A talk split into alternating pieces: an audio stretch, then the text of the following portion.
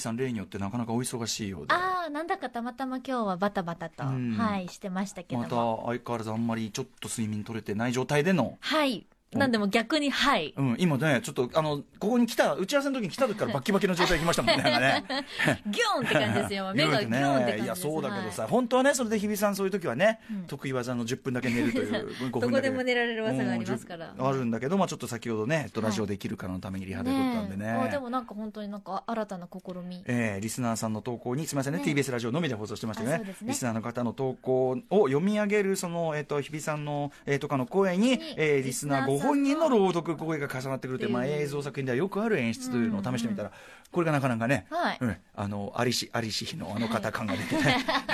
なかなか良かったというね、はいまあ、コーナーによっては非常に有効ではないか、まあ、仕込みが必要かもしれないけど、コーナーによっては非常に有効ではないかというね、ですねえー結論が出た次第でございます。はいはいうんいやちょっとでも日比さんいつもちょっとなんかねやっぱ水曜はなかなか忙しいようでねそうですね、まあ、心配週がの真ん中っていうのもあるんですけどうねん、ちょっとギュッてバタつくときはバタつきますけちょどっとね。ね体壊さないようにしていただきいたいとやいういやいことやいでや、でうんももう最近はちゃんと文化的栄養もちゃんと吸収してるんで、おいろいろと。ちょっと文化的栄養についてのお話もね、はい後ほどね、はいあと体壊さないように言ってますよ私あるものを昨日壊してしまいまあしちたよゃちゃねその話をしたいと思います、はいアフターシックスジャンクション After Six Junction. 2月19日水曜日時刻は6時を過ぎましたラジオドッキの方もラジコドッキの方もこんばんは、こんばんは TBS ラジオキーステーションにお送りしているカルチャーキュレーションプログラム「アフターシックスジャンクション」通称はトロクパーソナリティは私ラップグループライムスターの歌丸ですそして本日のパートナーははい、水曜パートナー、TBS アナウンサーの日々真央子です。日比さんは何その最近、はいカルチャー摂取も十分できているとのことなんですが、カルチャー摂取をですね、ええまあ、結構コンスタントにできてまして、うんうん最近ですと、あの、ウエストサイドストーリーにですね、ああミュージカル行ってきまして、はい、360度あれのちょっとねあのねすごく宣伝 TBS でもしてますけど、はい普通に興味あって俺も、森崎ウィンさんの会に行ったんですけどねお。あいろんなキャストがねそうです、あそるうんで。ですす2よねパターン、うんまあ何パターンかあるので、うんうんうん森崎凛毎日君俺たちのもうね、とんでもないトニあー。そうトニーがもトうとニんー役でもなくぴったしで、あそうもう本当に久しぶりに、ええ本当あの、ティモシー・シャラメばりの、よだれですかよだれシーンがですね、よだれ、あの、ティモシー・シャラメはスクリーン見てよだれ垂らしてるわけですけ ど、これに関してはもう目の前本人いますから危険ね。危険飛んでしまいますか ら、よだれ本当に ここのね、ご時世気をつけないといけないけれども。確かに確かに。はいはういん。あ、そう。で、森崎さんよかっ素晴た。らしですあの、うんレディープレイヤー1のやっぱりイメージがとっても強かった中、うんうんうんあの、ミツバチと遠来でもね、すごうんいそ素う晴ら素晴らししかいった演技だった。うん。で、そこのやっぱり音楽的センスであったりとうんうか、んうんリズム感っていうのが、やっぱさすが、まあ、アイドル活動というかね、うんうん歌手活動もされていプらっリしズゃマッるクかスらね、こあそのですけ解れど散も。がね、発表されてしそまういまでしたすけどねね。はい。うんもう本当に歌声が生で聞くとこんなにも透き通ってるんだっていうのにもう驚きまして、彼演技もすごいけど、やっぱりそういうとこもちゃんと、はいだからもう、まあそういうミュージカル向きなのね、やっぱそね。うなんです、うでやっぱり「ウエストサイドストーリー」っていう、まあ、英語的なリズムというか多分発音とかもやっぱりとってもこう美しくてはいはいはいあのすごくあの日本語のものをミュージカルを、うんうんあ英語海外のミュージカルを日本語にした時にやっぱりええちょっとリズムに合わなかったりとかええええ違和感がある時もたまにはあるんですけどはいはいはいでもやっぱり森崎さん英語もまあ言語も達者でいらっしゃるのうでんうんリズム感もぴったりはまっていてうんうんもううねんあ、そうこ。んなトニー見たことない素敵あなそうって思うぐらい俺にももちょっと森崎さんバージョンのやつが見たいな、う新たな森崎さんのはいまだやってるまだやってます。間に合う3な月もやってますもんね、あそっまかだね。ちょっとやってるうちに行かなきゃなもう本当に栄養になりましたし。ああそう、はいよだれも垂らしましたしよだれもちゃんとしっかり栄養もとる栄養は取るしよだれも垂らはいすとい取うりつつ出しつ つ。もうやだ、やねえだ、そうですよ。さらによだれも垂らしたんでしょさらなるよだれさらなるよだれはもうど、んなについに、はいついに何ついについに何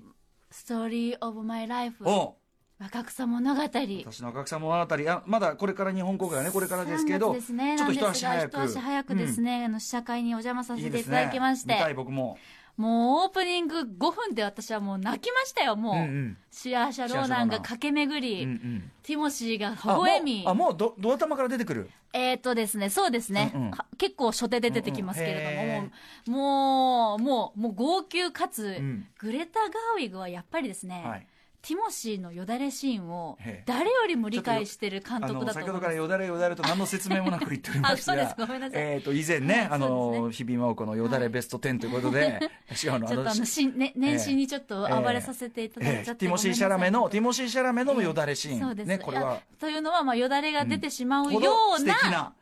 例えですけれどうもんね、素例え敵ですよな、た 比喩ですよ。あとあくまでも比喩ですけれども、それぐらいにとっても素敵な、でかつそうこうキュンとキュンというかもうギュンというかグン みたいなキュンというかグンというかグンみたいな、はいでしかもそのグレタ・ガーウィグのまあ、ねはい前作にあたります「レディー・バード」素晴らしい作品でしたけど、それもシャラメ出てて、はい決して役柄上はあれはね、んあのいい役じゃないっていそううかなんですよねのにでもやっぱりそのいろんな角度やら髪の毛のかかり具合やらがもうよだれであるとおっしゃってま した。ディテールがもうすべてよだれであるというあ感じで、とそのバンドやってるところのはいデそうですねィテールもよだれであるとおっしゃってました、そう今回はしかもいい役でしょ結構いい役いい役いい役いい役いじゃやないもうだいい役じゃないからそのストーリーオブマイライフなんで、もうあなた次第ですけどあーなとるほ思うんですけれども、うんうんいい役そうかそうか、うんなんかあのーシア・シャローなんとね、はいあの劇中であの予告でもさ一緒に踊ろうぜってわーとかさ、はいそういうもうそういうのも出てくるから、はいあそうかそうかそうか、はいまあでもとりあえずここが一応惹かれ合ってるわけではあるんですそよねうなんですよなんであのあのレディーバードの2人がまだ出てるっていうだけで、もうスクリーンでそこにいてくれるってだけで嬉しいのにもかかわらずですね、うんうんうん関わらずやっぱりグレタ・ガーウィグだって思えばもうなおさらもうなんか胸が熱くなっちゃってうんもう全然ただ喋ってるだけなのに泣きそうになるっていうシャラメがシャラメがシャラメがシャラメがそこにいるだけでそのグレタ・ガーウィグはやっぱりでもシャラメの魅力を一番引き出してると思いますかだと思うんですよね、うんうんまずキャスティングに、もうローリーをまあシャラメに当てたっていうところで、まあ、ちょっとまだインタビューとか全く読めてないんですけども、でもその時点でやっぱりグレタのこううん思い描く世界というか、うんうんうんあのティモシーへの思いというか、うんまあ、それがすべてこう、うんマッチしてるんだなと思って。あいやーありがたい最高ですありがとうって思いながらずっと心の中で叫んでました あのー今回の、まあ、これからねご覧になる方もいらっしゃると思うんで、はまあもうネネタバレには気をつけつつもでも、今回のよだれシーンはどこでしょうよだれ角度よだれよだれ前髪、よだれ前髪ですか、ええああ、ちょっと難しいですね。よだれ前、えっと、この今回の前髪は、ちょっとやっぱり設定がちょっと昔なので、うんこう、オープン前髪なんですええね。こうあの見えてるそう見えておでこる。がおでこうがんうん見えてるんですけど、やっぱクリンっていう。割とこう顔を隠す方のねセクシー感みたいなのを出してましたけど、はい、出てるからこそ、うん出てる前髪からのハイネックの襟のこの、うんうん。この顔、首、もうちょっとあれですよね 顔首から、うんあと、あと、頭頂までにかけてのバランスがとてもいいんですなよ。るほそどのなるほど、はいシャラメ確かにそのあの顔の縦が短めっていうか、はいはいあんまりねだから小さいっていうかねやっぱり出ねしてるんでね、うんうんうんもうなんか、うーん、そうね、良かっ たですよ、本当に。伝わっ伝わってるようで伝わって伝ないのわよってないです、本当に。3月さ 20? 27日にあと1ヶ月ちょっとありますけどねあ。結構開くんだねそうなんですよ。予告すごいガンガンやってるのに、はあいそうですかでもわ若草物語と思う中でやっぱり今だからこそできる表現であったうり、んうん今だこそできる、うんあのなんていうんですかね映画化の意味というのはをいはい非常に感じたので、予告とかで見れる限りでも割とそこをグッと出してますよね、はいそういうあの結婚が女の幸せって決めつけられるのは嫌だっていうねそういう、うん、ところでグッと来てますけど、はいあー本まあ、当楽しにみです、、えねえなんでぜひともですね、うん楽しみにしていただきたいというご覧になる前にぜひ皆さんね、マグレット・ガーウィグはね、もともとはそのね、あの、それこそノア・バーンバックとね、うんずっとこう、コンビで、あの、いわゆるマンブルコアシーンとかからね、その、ニューヨーク・インディーズの、はいえー情報として出てきて、うんで、そこと、まあ、あの、まあ、ある意味別れてからの、うんでもさらにご本人の才能発揮っていうところもありますかそうら、ですすねごいですよね。若草物語でもローラ・ダーンがまたとっても素敵なお母様なのでそうか。こちらでも楽しめるノア・バーンバックのあの、はいマリッジ・ストーリーも良かったけど、ここっっち、そうちもか、あのそうか、そうこか。っちのローラ・ダーンもいいっていうなるほど。はいうん。ちょっとぜひとも楽しみでございます。はい、あのーぜひこれあの見る前にあのグレタガーウィグがどれだけさねすごい人かっていうのはね、ええあのレディーバーバードかなんかに見てぜひ見てねいただくと。でですね、先ほどちらっと言った、そう歌丸さんう何が壊れた壊し壊れちゃったのは、まあ。去年1年ぐらい経ちますかね、あのー火曜だったと思うんですよね、宇垣さん相手に、うんそのパソコンの調子が悪いっていう話をして、であら、それはいけませんねと、でどんぐらいから使ってんですかっつって、うーんと、2010年っつ って、そしたら、ブホってこう笑われて、はいもう完全にもう、完全にバカにさ れて、で、あーっつって、だって疲れ、使えてんですよと、あなたそのね、人生100年時代にね、はいそんなそのすぐ買い替えだ、リタイアだって ね、それは時代錯誤なんじゃないんですかなんつって、使えるんですよつって、た確かにちょっといろ、いろんなこと頼むと、ちょ、ちょっと待って、ちょっと、ちょっと全部無理だから、みたいな、ちょっと待っててマークが出がちとかね、はいあといろいろ、うーん、みたいな、怖いなー こうちょっとして、う怖いよーんってこう考える時間が怖いよ最近富に長 い。ほんと人人みたいね。富に長いしあーちょっとね、あと、まあ、言いましょう。これお前はもうそれをしたらさっさと帰ってことなんだけど、まあ正直、えっと、中心部から快音とかもですね。 あらあら、それはもう、正真正表面のガタが来ているんですしよ、てたんですけど、はいただ僕はやっぱりそのね、とはいえそんなすぐ買い、ただね、まあもちろんわかります。だからとっとと買って、で、データの移行でもしてっていう方がいい、ね、いいに決まってるんですよ ね。うん、なんですけどね。分かっちゃいるけどね分かっちゃいるけど、だからまあね、ちょっとその、いろいろ他にやることもあるしっていうね、はい後回し後回しにしてたら昨日、ついに、しかもね、こういう時に限って、要はパソコンを開く時っていうのは、こう、満を持して原稿をやるぞやんなきゃいけないっていう時だったりするじゃないですか。なので、こう結構締め切りギリみたいなのにこのざんまということで、えー先に言っておきますが、いくつかまた連載を飛ばしますとあ。ちゃちゃ ー余波が来ていますそれは私がパソコンを、えー、私の買うのを怠っていたからということ でねあ、えーじゃあじゃあ申し訳ございませんということに突なって然る来るんですよねいつうか来んるいつか来るでと思問って題るはと別にまあ買い替えりゃいいんだけど、うんあのー今まで書いた例えばマブロンとかのあの原稿が全部入ってるわけじゃないですか。いわゆるアーカイブですそよねうなんです。で僕って割とやっぱりそのそのアーカイブを元にしたこうことを書くっていうか、あの何月何日に初登場してでそれがこの人がこうこうこういうの出してこういうの出して今回はこうってそういうのを書くんで自分でもやっぱり検索してこう調べながらやってるっていうこうこう縦のこう構築をしてるっていうか、でそれがもうね今のところそのねまあちょっとサルベージしてできるようにはしますけどなくなっちゃったから、はいもうだからもう無理ですよね。あれ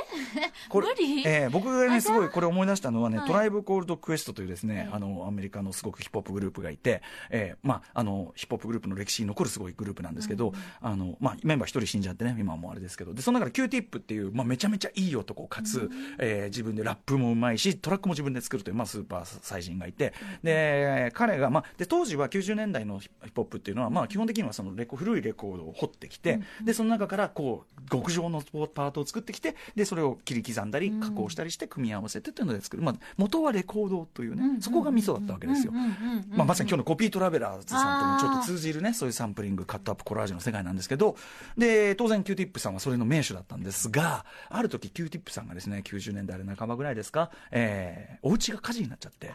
持っていたレコード全部焼けちゃったうわー全てのね、スタそうなんですートラインがでやっぱり、まあ、それもあったかもしくはその時代の変化もあったかわかんないけど、えーも後にねあの J ・ディラ特集ってこの番組でやりましたけど J ・ディラの音作り J ・ディラっていうその新しいサインと組んで、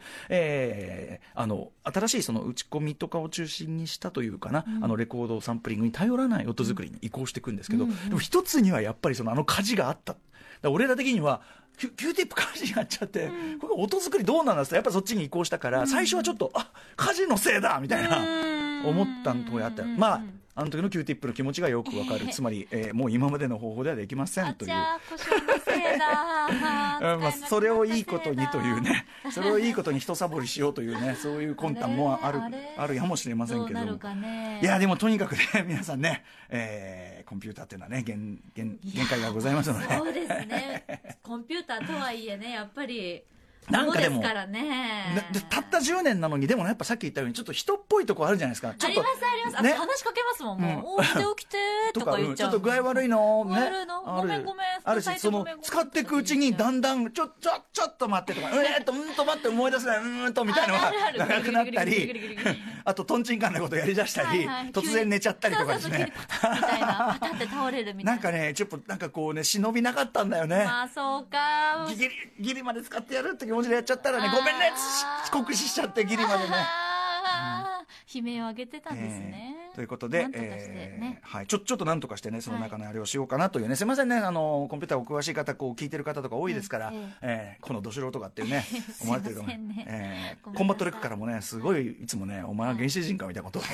コンピューターに関してはね言われてるんですよいえいえいえそういうあの人だってその大事なねそのハードディスクをそのいっぱい彼のねその映像をコレクトしてるわけですよ、はいはいでいつもその2人ね2人とかも吉田さんとか沖瀬さんとか家に集ってキャッキャッキャッキャやってたその映像があるのにそれなんか破損したとか言ってあで直す気もないっつって直す気も ない何やってんだ金出すから直してくれよとそうよまた俺俺たち の祭りやろうぜーあれやらせてくれよって 言ってと見積もりだけでも出してこいよとか言ってんだけど希やんな望いだけはねうん探ってほしいところ、やんないんですよね、うんこれやっぱり奥さんに怒られるのが怖いっていうことではないのか一番のハードル、はい、ということで、はい、皆さん、皆さんのね、手間、でもあれですね、そのパソコンとか、この間、携帯をなくした時もそうですけど、そんなもんで、あの一喜一憂というかねいや、ー右往左往してる自分も嫌なんでわす。かりますよ私も携帯落とした時はね、うん思った以上に取り乱しちゃってそれに引きましたもん自分でそうだよね、うんそのいや俺もそうよだからそのそんな俺が、この俺がスマホなくして取り乱すうんああいスやマホをねなくスマートをなくしただけなのにねえ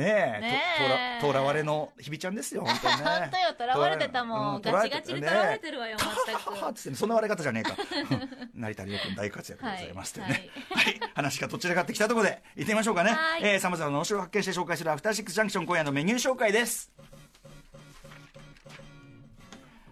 この後すぐ今年も映画の街調布で開催中の映画祭をご紹介いたしますはい。そしてその後のカルチャートークには雑誌映画秘宝の元編集長岩田和明さんが登場です。えー岩田さんがもし今月映画雑誌を作るならどんな特集を組むのか、どんな作品をフィーチャーするのかなど架空の映画雑誌の編集会議をお送りするという、えー非常にトリッキーな応援企画となっております、 は